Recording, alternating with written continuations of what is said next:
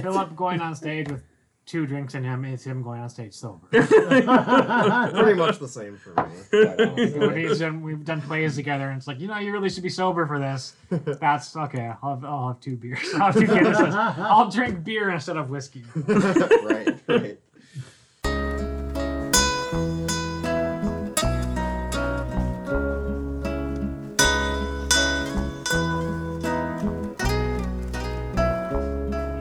Come gather all your poets, all your storytelling freaks, thrumming your gold in your esophagus, spilling floral frilly speech. You are the chosen noisemakers, the rabble that won't sleep. The ugly little secrets walking proudly down the street. Each story holds a thousand seeds, a proverbial pomegranate, a jewel of possibilities, a not so silent planet.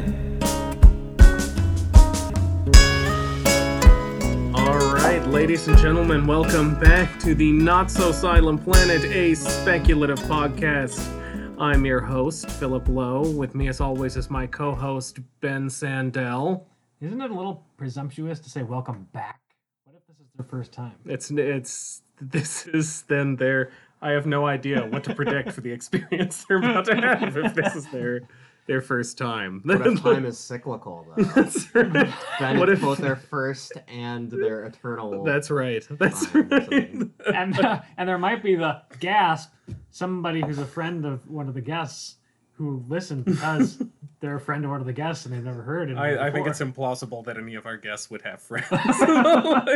Oh, all right. Well, speaking of guests, oh yeah, our, our guest. Oh right, right. Our guest for tonight's show, uh, regular at our open mic, Jeff Henry, Hi. and uh, also joining us uh, uh, in other. This is your third time on here. Yeah, I think yeah, so. Yeah, yeah. Tim Wick. Also, hi. Hey, hello. Hey, yo. Greetings. and we will we will dive right into our oral report. The book that Jeff recommended we take a look at was The Three Stigmata of Palmer Eldritch by Philip K. Dick. I am going to be That is working the most Philip K. Dick title to a story ever. Yeah. do you think that's more Philip K. Dickey than Do Androids Dream of Electric Sleep? Sheep. Electric Sheep, sheep, sheep. Yes. Oh man. It's not a Right. pod. It's not, what not you so pay silent podcast without me screwing up a least- word in the first two minutes. It is at least as Philip K. Dickey as do androids dream of electric sheep. Dickish. Dickish. Dickian. It's much, Dickian. much more ominous sounding. I, I, I, I think we're all just gonna have to make our peace with the fact that dick jokes are going to be a part of the next ten minutes of all Yes, our yes. lives. If you like, if you like, Philip K. Dick, you're a dickhead, etc., etc.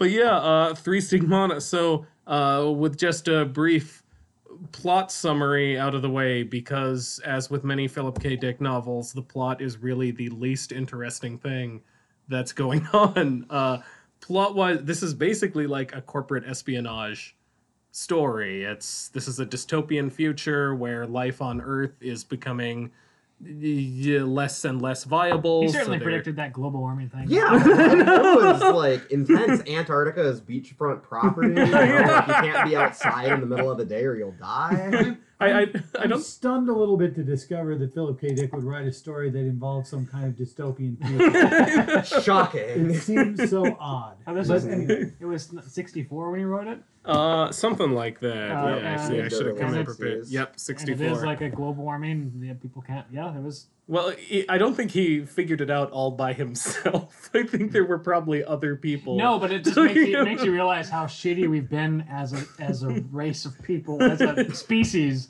Uh, that we clearly knew about this that early on, and we still are debating it at this point. Yeah. Well, well in, in the story, I must point out global warming is not caused by humans. It's caused by the Proxians. That's true. Yeah. That's true. So double conspiracy So theories. maybe not, we should. not a hoax of the Chinese, according to some people. It is a hoax of the Proxians. are those lizard people?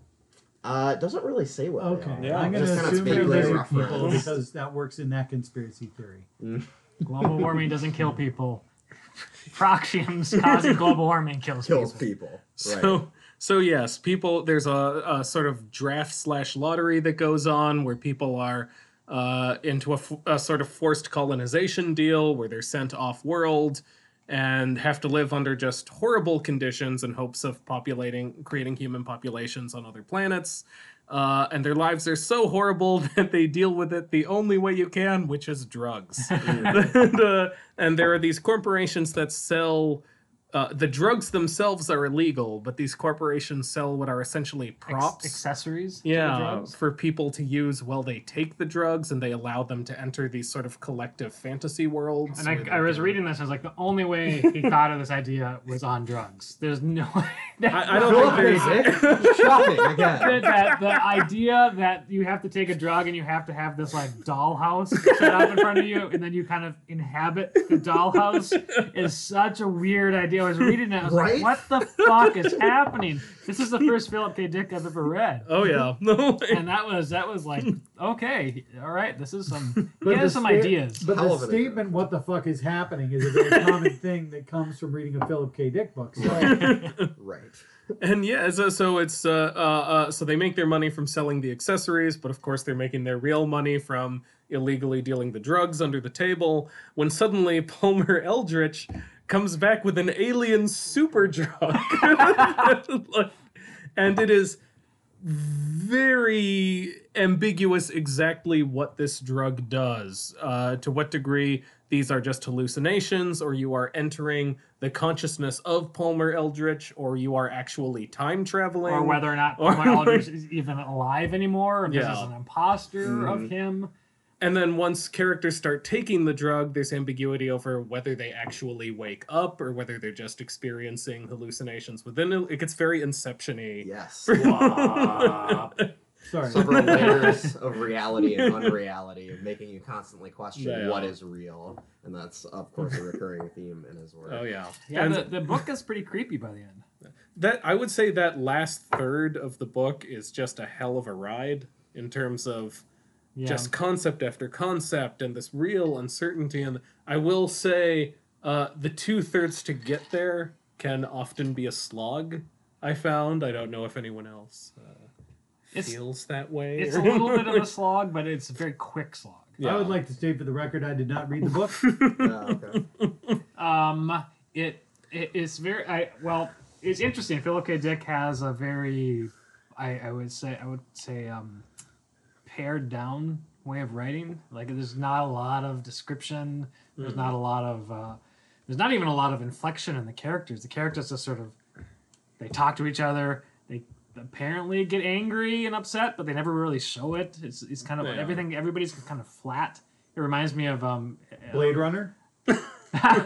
no, it, it's, it's, you, you know what? I, I'm gonna jump on that right there because I I wanted to get to Blade Runner because because I, I I have this feeling like so uh, I I've been reading a couple of Philip K. Dick books and there's one quote they keep using where they uh, it's someone comparing him to Kafka and then I read it and I was like this makes total sense to me in that uh, th- they're similar in that they have all of these adaptations and people have a conception of them as these very darkly serious intense writers and then you actually read their stuff and a lot of it's very funny Yes. and like Yes, it's know. satire, and some Yeah, of them yeah. is satire as much as anything else. and he's got a hell of an ear for dialogue for uh, Yes. for whatever I, I think his prose is kind of clunky but in terms of the it's the characters are very witty and it's you And it's amazing how much he packs into such a short period of time. Yeah. Like within ten pages of this book, you find out the main character is divorced, what his job is, he's a precog.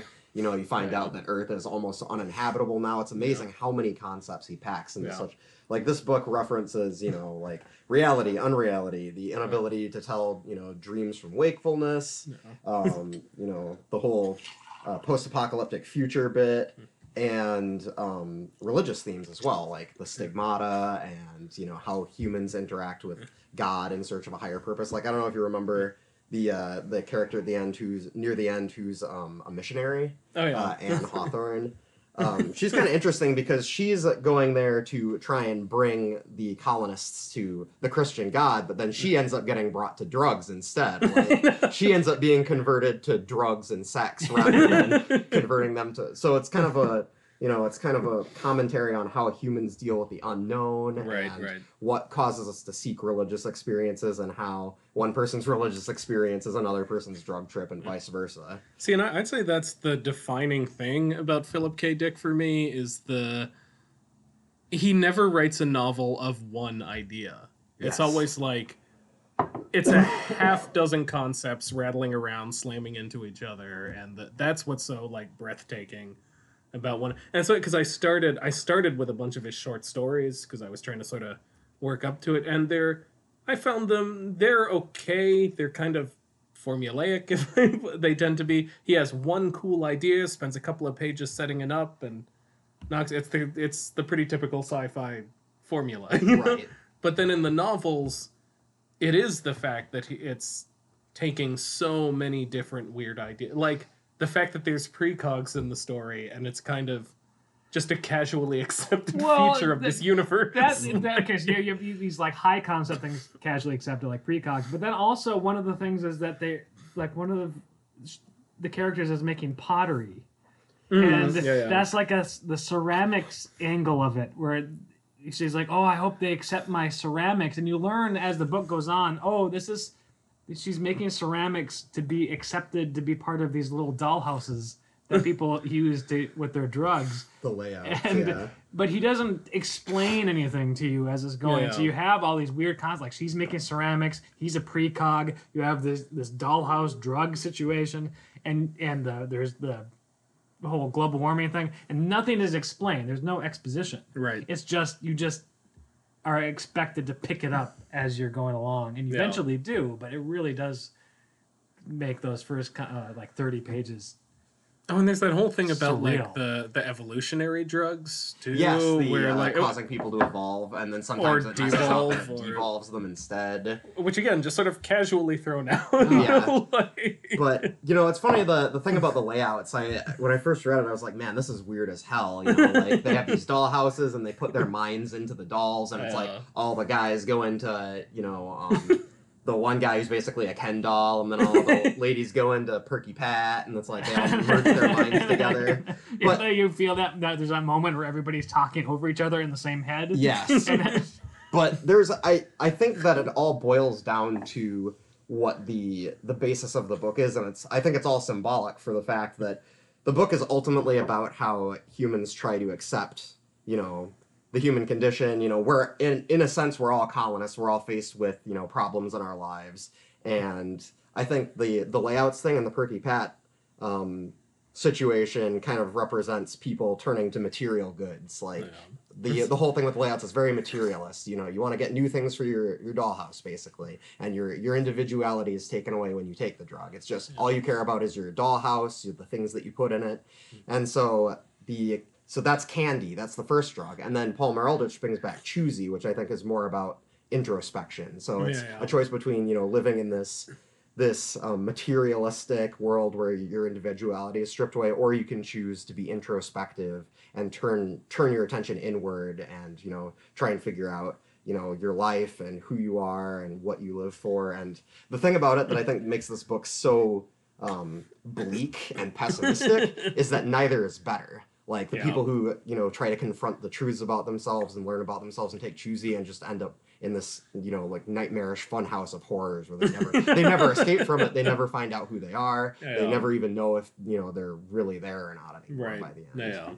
Well, you put way more thought into this than I did. I've had some time to think about it because I've read this book a while ago and I've you know picked it up from time to time and flipped through it. But and uh, you know it's all right there in the in the last couple pages. They mentioned that the three stigmata, which are you know Palmer Eldritch keeps throwing showing back up throughout their hallucinations, and it's always you know he has these slotted eyes, he has a mechanical arm.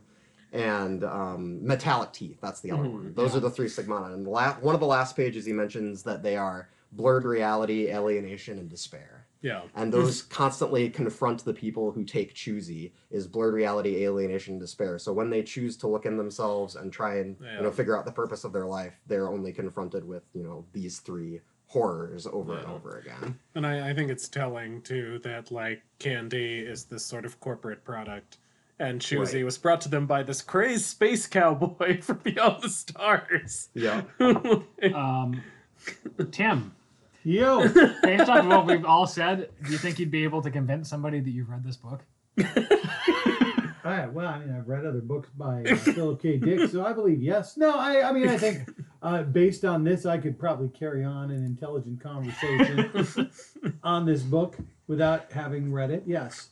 Could could you adopt an unnecessarily hostile opposing position to someone who had read the book if if you felt that Essentially, we're giving you an improv exercise right I think I might need a Wikipedia article just to look up a few character names, but other than that, uh, yes, I think I could. You know, I, I just read this and I don't know if I could tell you any character name other than Palmer Oh, Palmer Um, Palmer Eldritch, there's Bar- Barney? Yeah. Oh, yeah, there you Barney go, that's Mayerson, right. That's one of them. Well, there's a missionary. What's her name? Uh, Anne. There you go. Yep. Oh yeah, and every ca- and every woman character aside from one aside from one woman character who is described as a lesbian and another one who's, who's a drug dealer who's really grumpy. Every other woman character is described pretty much as like a supermodel, and I'm like, all right, that was the one thing that I found distracting in the book. Is like is real honestly is every every single goddamn woman a fucking cover girl. That's the one thing that frustrates me about about Dick's stuff as well. Unfortunately, is he doesn't have the best attitude towards towards women. Um, I mean, it's they- all too common, but it's unfortunate. Yeah. they're not they're not necessarily weak characters Yeah, not in this book at least. um, but yeah but they are all supermodels yeah. Yeah there's always yeah I, I was just paying really close attention and i was like okay oh finally there he's describing somebody who's not attractive oh she's a lesbian right. Yeah. right. She's not an object for the male gaze. Yeah. This particular one. So I've- I've used this phrase about a couple of writers we've talked about on the podcast, but I think it, it also applies to Philip K. Dick. Is the he's he's someone who manages to be a great writer while often not being a very good writer. like like there's things i like felt like i feel the same way about george lucas Are you Yeah. argue, uh, uh, should we argue then perhaps that he's a great storyteller who is not necessarily a great writer? I wouldn't even say story because I think he's a great concept guy. I don't know that his. I think like his narratives tend to be sort of plotting and clunky. I know, I know what you mean, and I agree with the exception of a Scanner Darkly. I think a Scanner Yeah. Darkly is masterfully told, and that's his high, the high point of his career. so Yeah. let me ask why did you pick this book instead of scanner darkly That's Yeah. that's a tough question. Ultimately, I think I really love Scanner Darkly, and I think it's masterfully done. But as far as the concepts, I think there's more to talk about with this book. Just Yeah. there's more concept shoves in there. There's Yep. a lot more symbolism in some ways. So that's why I chose this one. And I just, you know, I this is the most recent one that I read. So when did you first discover philip k dick and how much influence has it had on you as a your, as a writer Oh, as a writer, he's had more influence on me than any any other writer. I would say um, he's my favorite, my favorite author, probably with the possible exception of George Orwell. But Yeah. um, I discovered him probably back in middle school because my dad was a huge Philip K. Dick fan as well. Had Mhm. all of his had all of his books, and so kind of passed them on to me, and you know recommended "Do Androids Dream of Electric Sheep" and that sort of thing. So I kind of grew up with him. Can I can I ask how you feel about Blade Runner? Yes, the uh, The new adaptation that came. well, I was gonna say I was gonna say the classic. The I like it. Yeah, I think it's Yeah. I think it's a really good adaptation as far as as far as that goes. There are some differences. I was- obviously they couldn't fit everything in. but- know, when I was reading this book, I was sort of relieved to read because every adaptation of his is so bleak. And if you just look at the plot and what happens to the characters, it's a very they're very bleak, but it doesn't feel bleak. yeah. Because he because it's like we were talking about earlier, he writes in a very kind of satirical, so almost I I don't want to say silly, but it's bordering bordering on silliness. Yes. almost oh yeah, yeah. and you don't get that at all in the adaptations. and it, you really need that. I'm not a big fan of his. I'm not even a big fan of Blade Runner. I Yeah. feel like it's way too bleak and just sort of drab, and it just. But if it had that that little bit of satirical, just ridiculousness, that his prose, Yeah, yeah, yeah. the Whimsy. whimsy, it would it would elevate it to a new level. So yeah, I I, I reread Do Androids Dream of Electric Sheep and I rewatched Blade Runner recently, and the and Uh, I mean, I'll I'll I'll confess to yet another geek sin on this podcast and say I am not a huge Blade Runner fan. You're I just- think it's just. You're just copying what I said. Get the pitchforks. I think I'm more hostile to it than you are. I think because I, I I remember I saw it years ago and I didn't really care for it, and I thought, well, I'll give it a try again because maybe I was just going in with a chip on my shoulder, and I watched it again and I was like, I think I hate this. I don't just dislike it. I actually hate it. I'll tell you what makes the movie for me though is uh, Roy Batty's monologue at the end. That Yeah. I think that is a standout scene. Otherwise, it's Yeah. fairly you know. run of the mill. I've seen I've seen things you people have never could never imagine. And it's all like tears and rain, blah Yeah. blah, whatever it was. Just- was Just so you folks at home know, that was Ben Sandell doing an impression. That was not an audio clip of the actual I know, monologue. I know how close it was and how confusing that was. Wouldn't that be funny if that was the actual audio? And people thought that it was such a great monologue. I'm just Copyright infringement. I'm gonna create a fan edit of that just dubs you into. So I was gonna say earlier, um, have any of you seen the movie The Lobster or A Killing of a Sac- The Killing of a Sacred Deer? No. No, I don't think so. Well, then never mind. That conversation won't go anywhere. But either of those But I movies, enjoy lobster. Same. um, Je- I well, don't- Jeff, maybe you, I don't kill deer as much. But I'm all for killing deer though. They are pains in the ass, and I hate them. Uh, but his uh, Philip K. Dick's dialogue and sort of just kind of weirdness reminds me a lot of if you, if you ever look um, look up the lobster Okay. uh, and the a killing of a sacred deer. It's I feel like those movies more than anything else capture his tone much more than movies that were actually adapted from his work. Okay. Yeah. well, But I might be crazy. I don't know. It's yeah, it's interesting how you know someone's style can speak to you more than you know more than almost anything else about it. Like you know, Yeah, you you, you so watch something you're like this plot isn't the same at all, but the style reminds me of it. Yeah. yeah. And it's a shame that they couldn't capture the style when they're actually adapting his work. The one that I would say really does is Scanner Darkly, the, the movie mm-hmm. version of it. If you've ever seen that, that Yeah. keeps kind of the wittiness Does and it? the Okay. yeah, that's the one that I would say really does a good job. And of that's a that. kit where the sort of like weirdly rotoscoped Grand Theft Auto style Yeah. anima- animation like works for it in that it's just sort of weirdly uncanny valley enough, but it's supposed to be. It's supposed to be sort of off-putting. right and if, if it's the whole you know another theme of that book as well as not being able to see reality for what it is so the fact Yeah. that you know you're viewing the characters through this lens of rotoscoping and everything just kind of sets the mood Yeah, yeah, he's he's an author where like the more I talk about him, the more I like him. like when I I read the book and I think one thing and then I'm sitting down and trying to pick it apart and I'm like yeah, there, there was a lot going on. There's a lot going on. It is- you know you sit down and you read one of his books and then it's just like wow i gotta digest that for a while like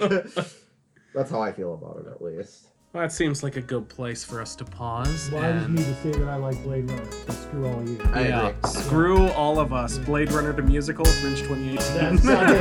No, I've got a better idea. I'll tell you about it later. Anyway, Tease. Like- geez, the musical. and we will be right back.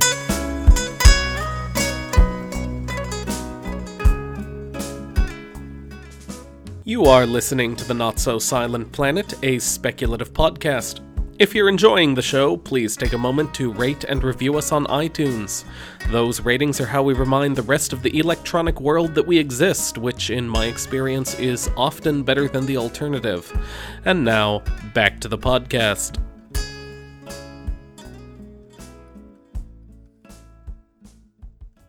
Welcome back to the Not So Silent Planet, a speculative podcast. You don't even know if it's real or not. You don't know if it's real or not. I'll speculate your podcast. whoa he's a pg-13 or r at least Being So recorded one year before it's actually going to be posted. that's right. Oh, that's optimistic. Oh, Roy Moore is going to be such old news. And oh my god, dude! probably gonna be in office Well, we could probably check the internet we, right we now. all agree with that. Uh, our feelings about President Roy Moore should have no bearing. Jesus Christ. Might as well be. He's going to push out President. Uh, Are you What's- trying to remember the Yes. alternate timeline? yes, what is, yeah, what is her name? The Green Party candidate. Jill Stein. Jill Stein. Oh God. Okay. Anyway. yeah, good. Sorry. That was that was that was worth That was the time worth we took to everybody's get there. time. Nobody's gonna. nobody will be able to get that minute back from their life. so minute that's generous so uh our special guest for the evening master jeff henry will be uh presenting some original material of his own is there is there a title to this uh, Uh, right now, I'm calling it the Phoenix Project. ladies and gentlemen the phoenix project Ooh. Eyes open, dazed. Above me, a face begins to come into focus, covered with a surgical mask and silhouetted against the bright light. Soon the fog lifts from my vision, and behind him I'm able to make out another masked figure standing at a small computer terminal. Hello, Lieutenant Hughes. Are you awake now? Still with us? I open my mouth, desperate to assure him that somehow, yes, I am alive, to tell him not to bury me or do an autopsy or whatever he was planning on. But my mouth only twitches. Summoning what feels like a Herculean strength, I try again and this time manage to eke out a whisper. Yes. Good. That's good. We have unfortunately lost several to the shock of the extraction process. If only the simulation wasn't so necessary. You know what they say about wishing in one hand, though, right? Now hold very still. My head explodes into pain, and bright spots of light appear in my vision, obscuring and distorting the man's masked face. I try to open my mouth and scream, but all my strength seems to have been used up answering his question. I want to thrash and writhe away from the crushing agony, but I'm completely paralyzed and can do nothing more than stare up stupidly like a deer in the headlights. a scene flashes before my eyes, fuzzy and vaguely remembered, through a haze of terror and confusion. I'm alone in a bed, in a dark hospital room. Empty chairs arranged in a semicircle next to me now, empty of, vis- empty of visitors. I'm lying there with my organs failing from some damn complication of pneumonia, of all things, and the realization creeps over me that I'm on my deathbed, that this is how these things happen. How strange. Only earlier this month I was strolling through my favorite park, maybe not walking as quickly or comfortably as I once did, but certainly not hobbling, annoyed by a persistent but mild cough, which had no greater effect than the occasional interruption of my thoughts. I hadn't expected to wind up here eating lackluster hospital food day after day as a barrage of doctors and nurses presented me first with confident assurances, then with guarded optimism, and finally with gentle suggestions that I get my affairs in order. Now my lungs have begun to shake and rattle, each new de- breath a desperate struggle. But I won't give up. I can't. The sheer instinct of self preservation overpowers any free will I may once have had, compelling me to keep up the futile battle for a life now used up and worn out. No matter how much it hurts, I have no choice but to keep exhaling and inhaling, exhaling and inhaling. My gaze wanders to the table next to my bed, where a beautiful bouquet of colorful flowers sits next to a balloon and a card reading, Get well soon, bearing no less than a dozen signatures. My daughter brought them in this very afternoon. They really expect me to make it out of this? Who are they trying to fool? My breath grows more shallow still, and it takes all the effort I can muster to even draw in half a wheezing lungful. The finality begins to dawn on me, the truth of what I denied for the last two weeks throughout the rotation of friends, family, doctors. My road is at an end, and even though there are still dates on my calendar and clothes in my closet back home, the time's come to face the darkness. Another trembling gasp. Somewhere in the back of my mind, I'm glad that my daughter isn't here to see me in this broken, fragile state. She's always told me how much strength she gets from me. When John died, when she lost her job, when the depression came knocking, I was always the one she called. Telling her to hold on and think of the good times helped me to hold on myself. I know that if she heard me wheezing and sputtering, it would break her heart. I can feel those breaths now, as if I'm still taking them. Lieutenant, a voice speaks from the great beyond. Lieutenant Hughes? Oh, good, you're still there. I thought we might have lost you for a moment. This is the most dangerous part of the extraction process. The nanobots are making some adjustment, adjustments to your amygdala. You have to stay conscious so we can ensure everything is working correctly. His words trail off, off as if someone's turned the volume down, and I'm floating away, back into darkness, returning to that hospital room where gradually my eyes are beginning to feel heavier and heavier. Soon I'm struggling desperately to keep them open at all, like one of the last kids awake at a slumber party. I want to call out to a passerby, to a nurse, to have anybody here by my side, but my muscles refuse to obey at all, and the dread builds to a crescendo as I think, it's happening. And then suddenly the dread subsides like waves from a shore at low tide. and peace settles over me in its place, deeper than anything I've ever known. I've had 70 good years, I realize. I can't ask for any more. Hell, I shouldn't ask for any more. Every one of those days was a gift because somewhere in the back of my mind, I knew that was time I would never get back. If I had any energy left at all, I might laugh. Is this what I've been afraid of my entire life? I wonder. My vision dims and a final thought shoots through the darkness like a spark from a shorted circuit. Everything considered, life's been good to you. Don't get greedy. Stay with me, Hughes! An excruciating surge of hot energy runs through my heart and I snap back to the present, greeted by a chorus of rapid, high beeping noises from my from nearby monitors. He's stabilizing, says someone outside the field of my limited vision. Glad you made it, Lieutenant. Where am I? How long have I been out? The man pulls his mask down and laughs. Some residual memory loss, I see. Like I told you when you came in, the simulation only takes 90 seconds to complete, and the follow up adjustment less than a minute. Now I'll have you report to Sector 7 for your debriefing. A soldier appears next to me from outside my peripheral. Hoisted up suddenly by my arms, I'm guided up and pers- per- pushed gently but firmly away from the spotlight overhead, away from the table, away from the masked men, and into a long, brightly illuminated tunnel. Pipes run along concrete walls and footsteps echo on the metal grates that serve as floors. As I'm ushered forward in a daze, thoughts st- start to wind their way up to me from the depths of my scrambled psyche. Sector 7? Lieutenant?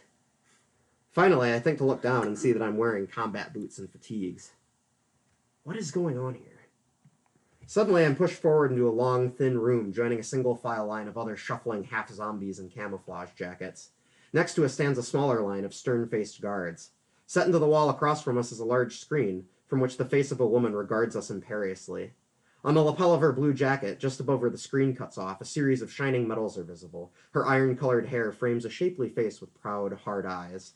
No sooner has the line stopped moving than the doors slide smoothly shut behind us. Attention, shol- attention, soldiers! shouts one of the guards in the center of the room. Admiral Sharp will now begin the debriefing. At the word attention, my body snaps automatically into an erect posture, my hand shooting up to my forehead. The room relaxes as Admiral Sharp's cool voice cuts through the room, her voice carrying the kind of casual authority that would command attention whether she was a president or a janitor. I'm sure that all of you are quite confused. That's normal. It will take at least half an hour after the readjustment for your memories to fully return. However, our extensive research has shown repeatedly that the best results are achieved by addressing you immediately following extraction from the experience, while you still vividly remember your deaths. She pauses a moment. Death is, after all, what this is about, she continues. Death and a choice. Between the death of some of humanity or the death of all of humanity. Between the deaths of all of you and the deaths of all of your families back home. It's a hard concept to understand. I know as well as you do. It has been millennia since our species has had to face mortality. The last of us to die naturally perished more than 2,000 years before the destruction of Europa Station. Each of us has seen centuries of history pass before our eyes the colonization of new planets, contact with new species, and, she says softly, the coming of the Feroxy. And without making the ultimate fa- sacrifice, a Feroxy vessel is the last thing any of us will ever see. As she speaks, a fragment of memory surfaces. Stylus in hand, I'm signing my life away on a recruitment form. When the hell did that happen? Did that really did that really occur? On the screen, the woman, the admiral, continues her speech. It was once widely understood that joining the military included a pledge to risk one's life if necessary. We understand that, in this age of immortality, this request has taken on a far greater weight. Even many who believe they are prepared end up fleeing in terror when the crucial moment arrives. That's why we've implemented the Phoenix Project. Training simulations have a long history in the armed forces, so it was only natural to apply them to this unique problem. We put you through this simulated life and this death with the hopes that when the time comes for you to face stare de- when the time comes for you to stare death in the face, you will say, "I've done this before. I can do it again." Something is being pushed into my hands and I take it absently. I stare in disbelief for a moment, certain that I've never seen one before, until I remember its name. The Averto Model 33 DEW, directed energy weapon. Instinctively, I feel the lever just above the trigger and make sure the safety is off. The Feroxy have just landed on Phobos and are beginning to overtake Base Asaf. If they succeed, their location in Mars orbit will enable them to strike Olympus City. Millions will be annihilated in the blink of an eye. Olympus City, Martian capital, family lives on outskirts. The memories keep flowing like water into a long dry riverbed at the start of a rainy season. A new set of doors slides open underneath the screen. Outside, I can see two ships with ramps lowered. I know they're waiting for us to board. Your time to fight has come, soldiers. I speak on behalf of all humanity when I say, thank you for your sacrifice. With a flicker, the screen shuts off. Though I now remember my life as James Hughes, citizen of Olympus City, lieutenant in the United Defense Force, I also remember my other life, the one that came to an end alone in the dark hospital room. And though I know it never happened, I think of it anyway, of the peace and satisfaction I felt towards the seven decades lived in the fraction of a second in an electrochemical delusion. How much more content I can be then with the last seven centuries I've been gifted in this remarkable solar system, here in the sun's life zone, in this age of near immortality. Part of me wants to turn and run as the line moves forward, marching this time instead of shuffling towards the transport and towards my death. But the stronger part of me puts one foot in front of the other and marches on. The end. Woo. Jeff Henry, ladies and gentlemen. All right. Well, I, I, what an appropriate piece to choose to do on a Philip K. Dick episode. Uh, most of my stuff is sort of like that. I, I did have that. Well, it, it, A mildly dystopian future, you say? yes, strange. But it also I love that idea of a mild dystopia. Is this a dystopia? Well, a mild one. It's not great, you know, It's but you know, bad. it ain't too bad. It's bad, Isn't it that could kind of what we live in right now? Yeah, no, I was just gonna say, like, yeah, it's pretty much, pretty much the present. But yeah, I, I would say that. Uh, so I'd say one of the big themes for Philip K. Dick stuff is the idea that the brain is a is something that's programmable, and I'd say that's a big thing for you too, from the writing I've seen you right. do. The And the brain is programmable, and then from the aspect of the program running on it, you know, Yeah. you and I, the Yeah. program's running on that machine, we can't tell what's programmed and what's right, real. right, Well, right. Why wouldn't the brain be programmable? Well, it, I, I mean, obviously it is. We're, I think we just have discomfort with that idea because we want to, because the brain is the seat of consciousness and identity, And we and, we wanna believe believe free will? yeah. Well, we want to believe it's something, you know, pure and inviolable, and Yeah. like, you know, That's such a problem yeah, in in this society when we believe that we can't we can't be corrupted, yeah. and then when we're corrupted, we don't red flags don't shoot up in our heads because oh we can't be, therefore I'm not. I'm Therefore, my own not- person. Yeah, I'm not, I'm not influenced by the media. or Therefore, this, politics. yeah, therefore this Coca-Cola commercial is not manipulating me. I'm my own person. I I can choose. like Coca Cola. I made the independent choice. Coca-Cola. I walked into a supermarket and I looked at all the different kind of pops and I said, Coke is what I want because I like Coca Cola. Intrinsically, my soul Yeah. craves Coca-Cola. And Well, my but- but soul the- craves Coca-Cola and my soul craves Roy Moore. And I'm gonna oh God! but that's- then you should probably get your soul destroyed. But that's, ASAP. but that's that's the Can-D Chew-Z thing, right? Is it's the the whole a way to bring it horror of- around. I but it's it's the whole horror of choice thing of like, well, if it's a programmable machine, I mean, you can program it. You can throw, uh, you can mix and match and throw a bunch of different chemicals at it and try to change the way it works. And the but also giving yourself that freedom is sort of terrifying Right. too, like because you're not necessarily going to make great decisions when the tool you are using to make decisions is the thing that you're experimenting on. Right. If you change the way it works, that doesn't mean you know you've had an opportunity to read the new user manual. before you dive right in and change your whole reality. Well, um, not to totally sink this conversation, but Oh, please. I'm curious. What is everybody's opinion about free will? Ah, that's a good question. As someone who studied philosophy in college, I have lots of opinions on these sorts of things, and it took me a long time to decide. But I think I believe in free will. Tim? I'm an atheist, so yes, I believe in free will. Agreed on both counts. I, I mean, I I I uh, I believe in a degree of determinism, but I think our ignorance is so profound that it is functionally free will.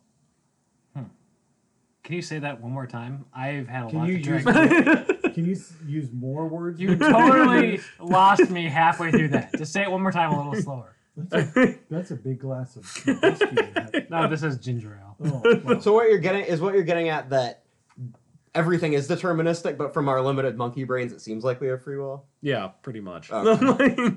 So you, so you don't believe in free will, but you think free will feels the most right. I I make choices, but those choices are the product of genetics and environment and things I did not have control over. So, So I am does- I am freely making those choices because I don't have the clockmaker's perspective on the whole thing. All I have is the information that I can immediately access in So front you, of me. you are and, freely like- making those choices, but those choices were technically made by the choices that preceded it. And those choices were made by the choices that preceded them, etc. something like that. So wait, you, okay, you, you believe in free will, Tim. You're an atheist, and you're a Christian, and you do not believe in free will, essentially. I thought it would be the opposite. That is so I not believe in- baffling. why would I not believe in free will? What do you not believe in? free will? No, absolutely no, no, I don't. but here's the here's the thing though, is And I'm an atheist as well. You can say that, like, yes, you know, yes, the thing that came before me caused me to make the decision, and the thing before that, and the thing before that. But the th- my problem with that is that assumes a distinction between you and the rest of the universe. Like, you know, that's like, that's like, oh, I have this soul, but it's being pushed around by everything outside of it. And I say, no, we're just part of the machinery of the universe that all moves in tandem. You know, from the very ver- first moment of everything, everything was already in motion. Have We're you studied Alan Watts? yes, I like that. I can tell. I, I do like Alan Watts, but but yeah, I'm just saying that I don't believe there's a distinction between us and the universe at large, and that's why I don't believe in. or that's why I do but- believe in. free Well, no, but I agree. I agree with exactly what you're saying. But in that case, the idea of free will is neither yes or no. It's, suppose that's it's true. a it's an abstract concept. Yes, I agree with what you're saying, but from my perspective, it seems like I have it. Therefore, Oh yeah, That's the there's no way. It's impossible to act as if you. It's impossible to act as if you don't have free will. Is that right? Does that make sense? I mean, unless Yeah. you're unless you're Doctor Manhattan. But that's the whole. Nerd. But I'm saying that that is. Watchmen nerd. But that is the whole Watchmen thing. Is a I'm guy gonna- suddenly I'm gonna state achieves. For the record, nobody here is blue. and Nobody here is naked. Nobody here is Doctor Manhattan. Uh, the night Two young, of those could be three if you statements want. are true. You can't oh see what I'm wearing under this table. I'm not wearing any pants. News at eleven. Well, I- but, but I'm saying that that that is what that story is. That's a guy who suddenly achieves this kind of total knowledge, or at least a knowledge vastly beyond our own of past, present, future, of uh, of these the of humanity as this kind of evolving organism, of uh, and how. Uh, you know, the question of whether or not Dr. Manhattan has free will is one of the central questions of Watchmen. Is it possible to have that deep a level of reality and still be able to choose freely when you know the ultimate outcome of every possible decision? Like, the thing Well, about that, because then that you'd be a god. yeah. Okay, But that's why I'm like the like the atheist thing. Like that's why I'm surprised because I feel like the the to believe in free will is to believe in some magical thing in the universe. Because if you, What? if you no, yeah. I disagree completely. No, because if you believe in free will, you believe that there's something in you, some sort of magical soul or something that can act independently of all of the influences acting on it at So, all the time. Okay, we define free will entirely differently then. All right, but- Yeah. because because yes, every cho- every choice we make is influenced by every other choice that we have made and every choice that somebody else has made. Mm-hmm. But your assertion is that it does not equal free will. My assertion is it absolutely does. Every time you make a choice, it may be informed by the choices that preceded it, but that doesn't mean that the choice is predetermined. Why not? Because you still get to make the choice. You still Mm-hmm. But get to make the. but it's been essentially predetermined by saying- everything that's come You're before. essentially saying that that when you make a decision, there is nothing that there was no possibility that you would have ever made the opposite decision. Yes, I, I believe that's true. Except except for down at the at the um, uh, atomic level, uh, when you look at probability waves. Subatomic, you're thinking. With Subatomic yeah, level. Yeah, yeah. because But even then- us there is there is ultimate There's random. There's randomness. non-determinism. Yes. It does exist in the However, we on a conscious level have no control over that, so that doesn't make any difference in terms of our decisions. But what you're saying with how you know there's no magical thing inside of us that gives us the ability to make free you know decisions, I think that is why I believe in free will. it's like we're just part of the universe at large. You know, there's there's no difference between us and the rest of the universe. We're just machines functioning in tandem with nature. But in that sense, it's like the whole universe has free will, basically. Well, but yeah, th- yeah, that's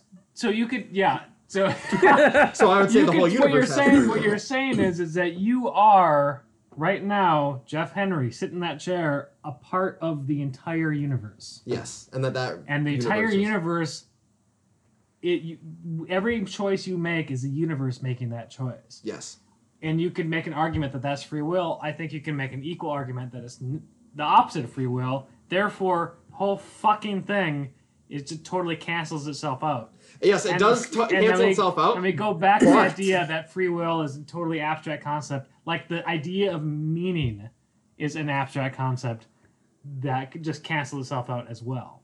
Well, you're right. It does cancel itself out, but we still feel like we have free will, and therefore, since it would cancel itself otherwise, our perception, you know, overrides that. And because it feels like we do, if it cancels itself out otherwise, we do. Oh, we might as well. I might, one of my, So we might as well believe that we do. one of my At this favorite point, things. what I'm going to say is predetermined, so I'm not even going to say it. One of my favorite things was uh, Brian, the physicist Brian Greene, uh, was being interviewed on uh, NPR or something. I don't remember, but he he just casually throws out at some point that there's no free will, and like, and then physicists have not discovered at any point that there could possibly be free will in the universe. And he's like, well, I mean, if we discover it at some point, then I'll admit that. But so far, we found no way there could possibly be free will. And then, then there was a question and answer session, and you could tell the audience was just pissed at. People just get pissed when you say there's no free will.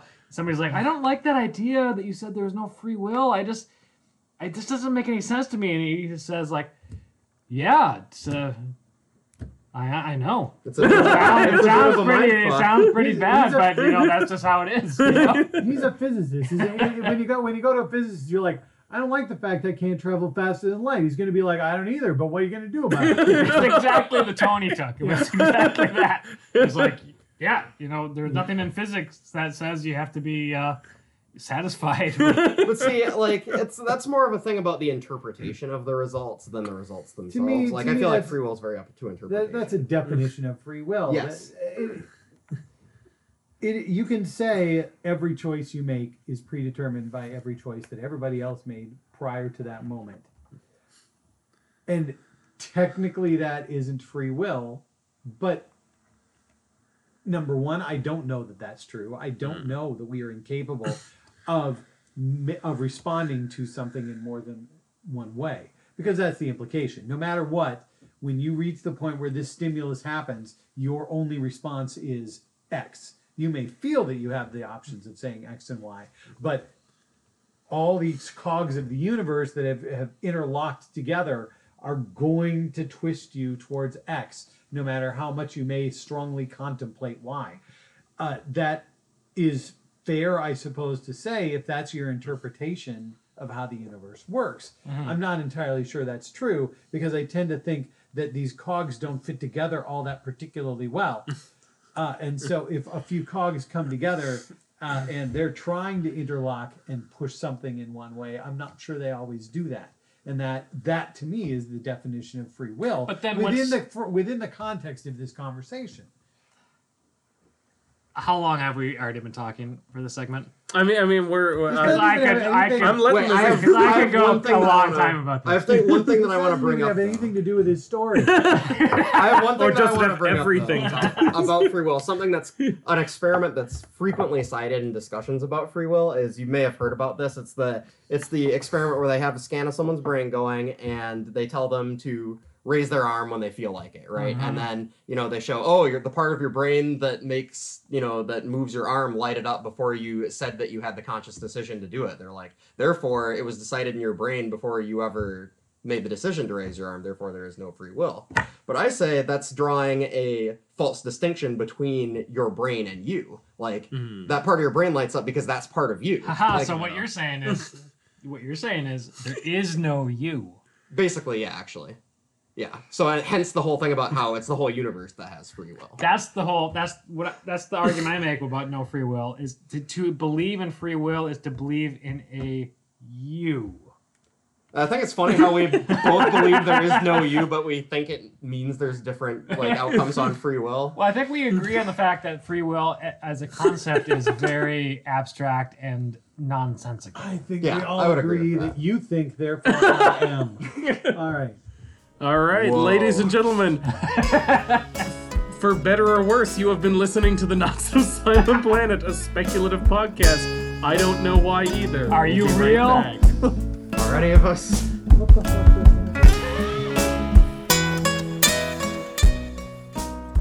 You are listening to the Not So Silent Planet, a speculative podcast. If you're in the Twin Cities metro area and would like to hear some live storytelling, or even sign up to perform yourself, we present a recurring monthly open mic at Kieran's Irish Pub in downtown Minneapolis. More information about this and many other spoken word events in the area are available at wordsprout.org. And now, back to the podcast.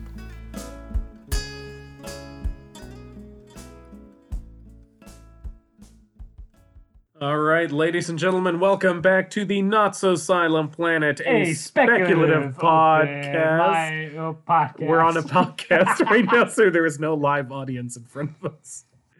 Ben had no choice but to do it that By the way. way, uh, we never talk about the open mic on the podcast. Uh, there is a pre-recorded plug in between Oh, sections two and three. Of If every only I would ever listen to this podcast, I would know that.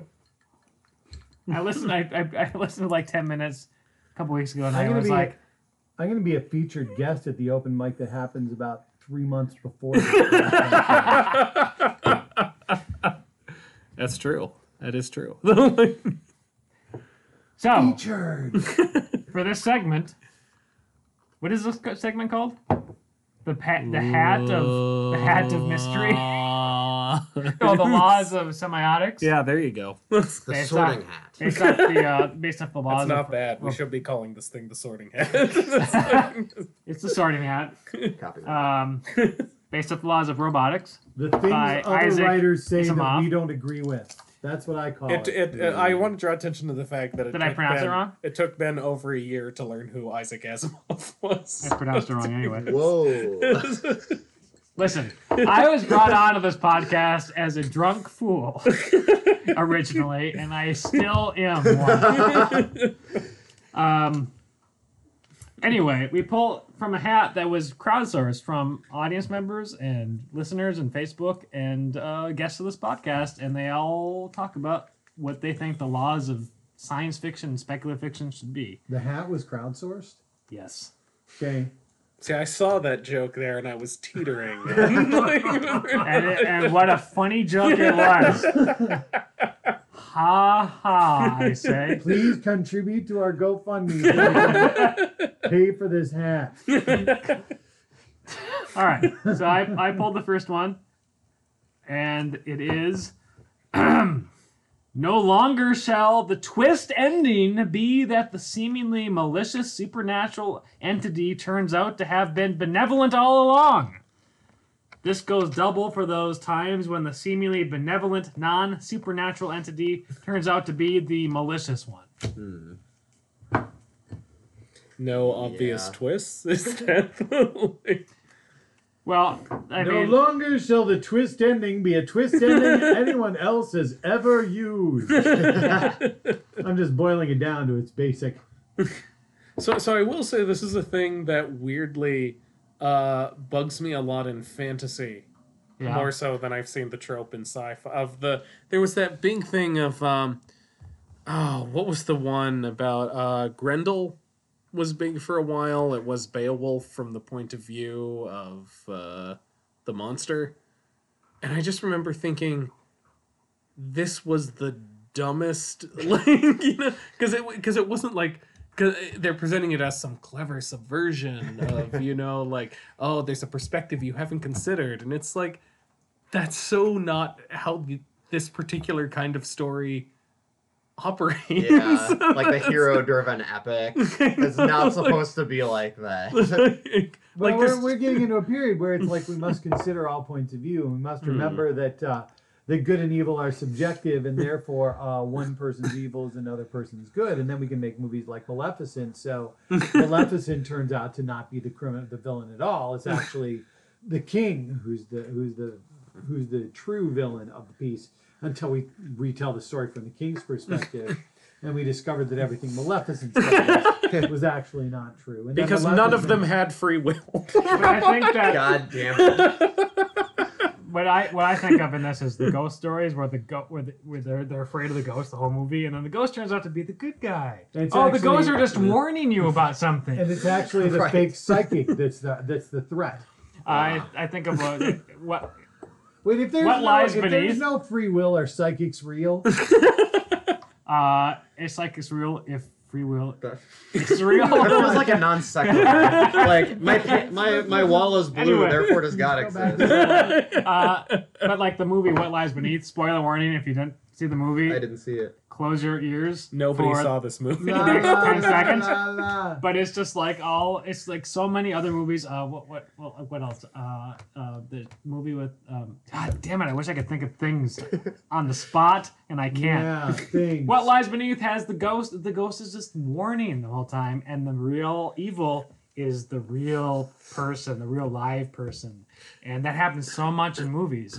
It does. It's a Yeah. common trope. So, and, and let me be clear. I conceptually, I have no problem with this. I like the idea that reality is generally less good and evil, and more people with conflicting perspectives who are completely misunderstanding each other is often the case, and it's worthy to see stories that reflect that. Uh, I think it is often used in a profoundly stupid way.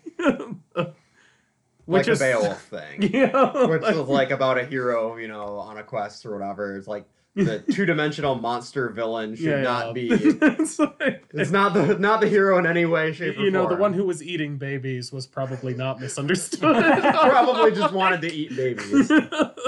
I think we understood his, his motivation. All right, I'm I'm pulling a slip of paper out of the hat. It is a smaller slip of paper. I imagine this is a shorter law.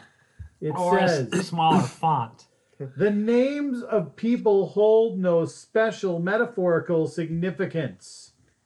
Hmm, I don't know that I can agree to that. Like, I feel like they should sometimes. L- uh, okay, are you saying in fiction or in life? I didn't write this. Oh, I mean, I I, don't know. maybe- I feel like it would be pretty shitty to like you know pigeonhole someone by giving them a metaphorical name their, and then ho- expecting them to live up to it their whole I life. I think the name, if possible, the name should have some sort of meaning aside from just nonsense. right.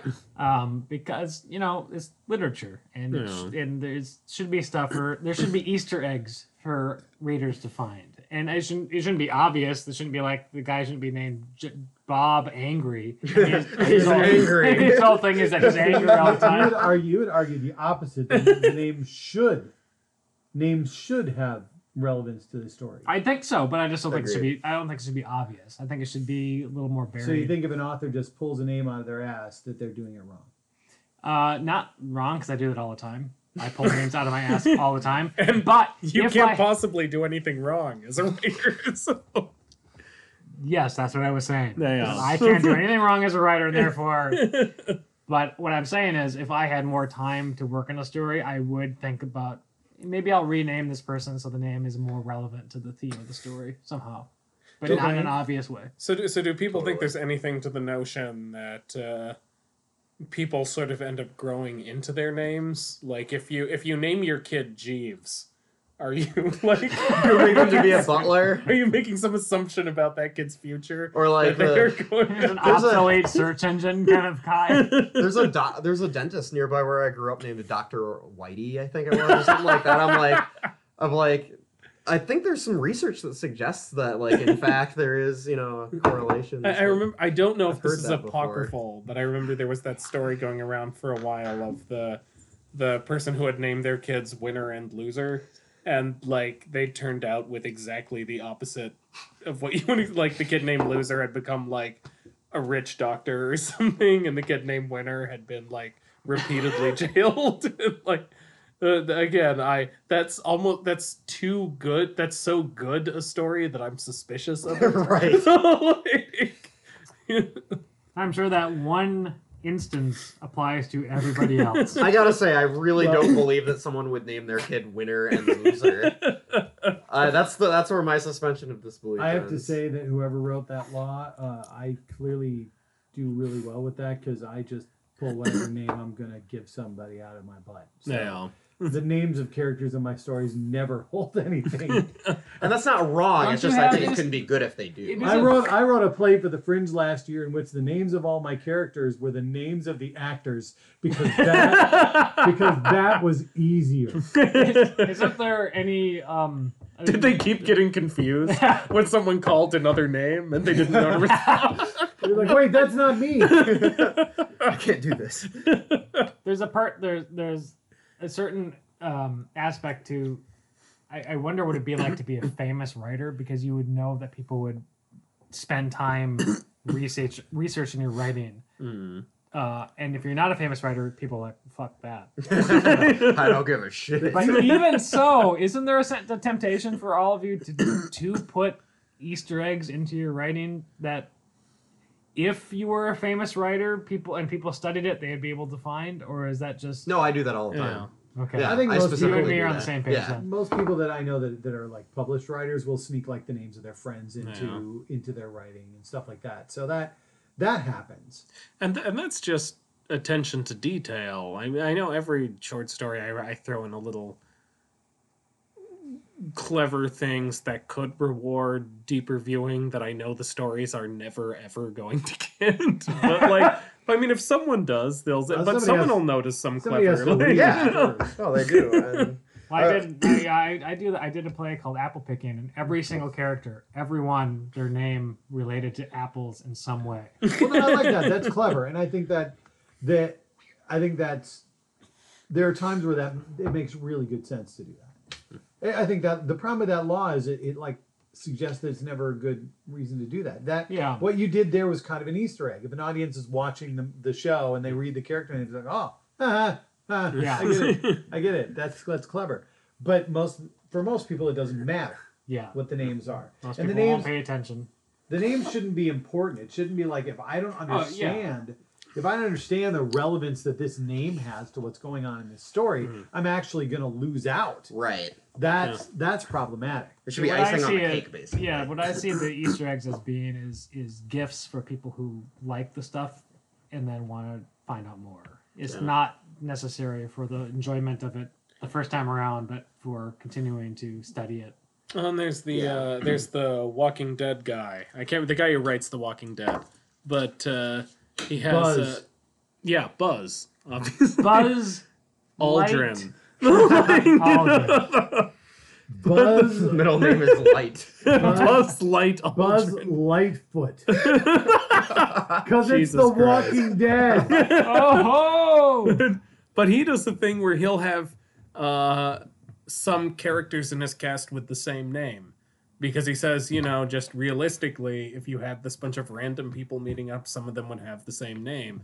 And, and I look at that and I'm like, yes, that's true, but I don't know if the slight verisimilitude that creates is worth the potential confusion, Confusion that will causes result. in your audience. I mean, isn't that the point of I think- fiction? Is to to not like- deal with that shit. Yeah, to make it. Yeah. Like, I think you make a really good point, Tim. oh, Tim's. Final law of semiotics. Aren't you gonna draw one? No, no. Jeff's Oh man, there's All some. I'm just gonna not look because there's some that are way longer than others. You don't Take want a those- long one. Come on. Your I ignorance just don't is want my precious. choice to be influenced.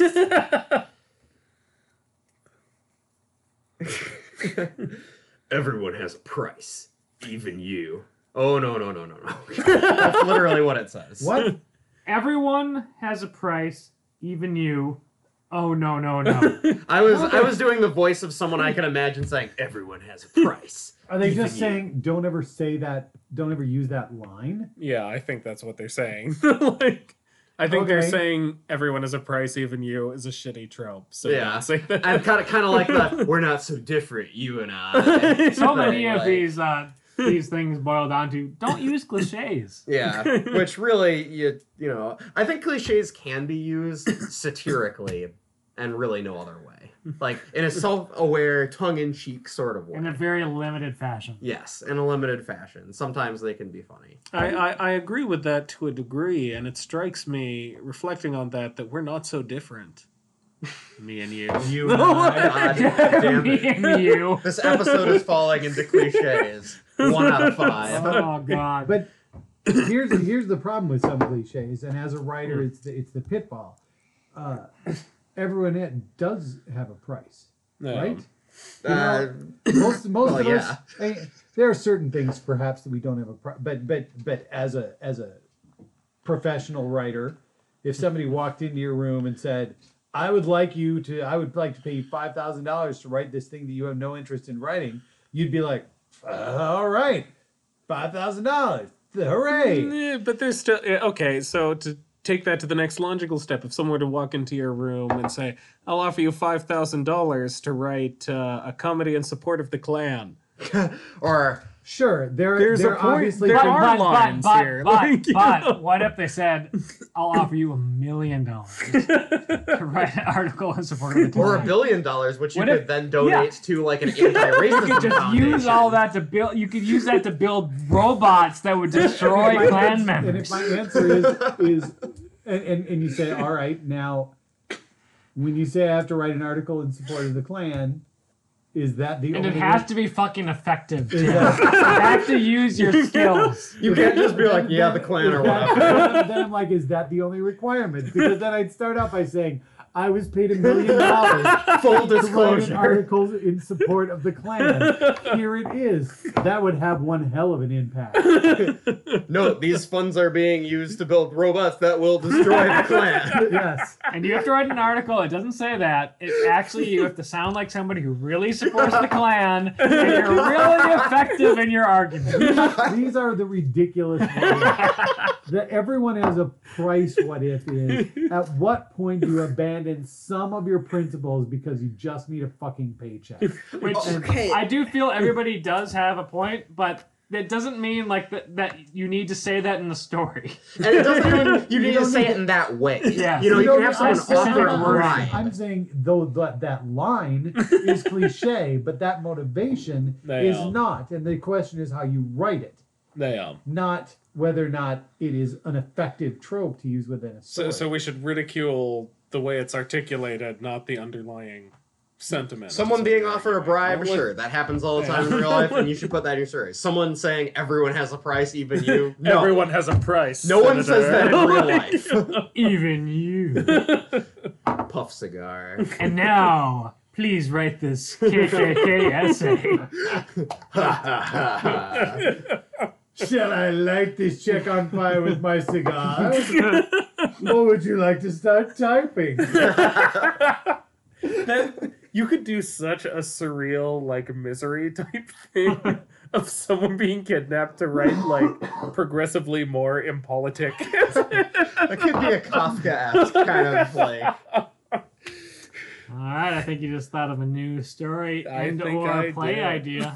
Like, I can easily get four whole minutes out of that and 30 minutes of fluff. That's what, that's what Fringe Orphans is for, my friends. All right. All right. I think what uh, I I was hoping that would Ending sort on of a KKK I was hoping that would escalate. Why is so much of our of our segments end on pseudo racist stuff? Like, I believe this has been several minutes of us mocking the KKK. Yes, I know, but it's still racist stuff. It's you know what? It's just it's just good to end That's true. on the KKK getting killed by robots. I, Yes. I, I would like to make it entirely clear to anyone listening to this that uh, Ben, Jeff, and I are not supporters of the KKK. So if there has but been Tim any took ambiguity, the money. We are supporters of robots. Suddenly you're like, it's like tomorrow Forbes is like the new billionaire, Jim Wick. New billionaire KKK supporter. uh, you have been listening to the Not So Silent Planet. We will probably be back at some point in, In the like future. five years. Five years. We As you- plugged something, but we don't know when this episode's going to go up. We have- we don't have the slightest idea. This idea. episode's gonna go up in like May. As you crawl through the dystopian wreckage. I'd like to encourage all of you to come to my 2019 Fringe show, Cheese the Musical. we, Dude, we- that was like two years ago. I want you to come to my show, Blade Runner, where it's a mashup of hmm. Blade Runner and the movie Blade. Can I just say real quick? Wait, Sling Blade Runner? Has it been done yet? no way. Mm-hmm. Can I just say real quick? A friend of mine went to see the new Blade Runner with me, and then Oh, was yeah. like, "Yeah, I saw the original, and I and you know I was wondering where all the vampires were." I'm like, "That was Blade, not Blade Runner." It's like, is that what they call replicants? I gotta say, an actual mashup of Blade and Blade Runner would work kind of scary well. Well, there you go. I give that to you. I don't. I don't need that. I've got other things. I, I know this is I have an, to write a musical about cheese. God damn it! this, is, this is just an audio podcast, but if we had video capability, a camera will be slowly zooming in on Tim's face as he can't stop his brain from working out the logistics of this Blade Blade Runner Blade Blade Runner. Blade is hunting vampires. Deckard is hunting replicants. It's all. Oh, and Blade's a vampire, and Deckard might be a replicant. It's already there. oh shit!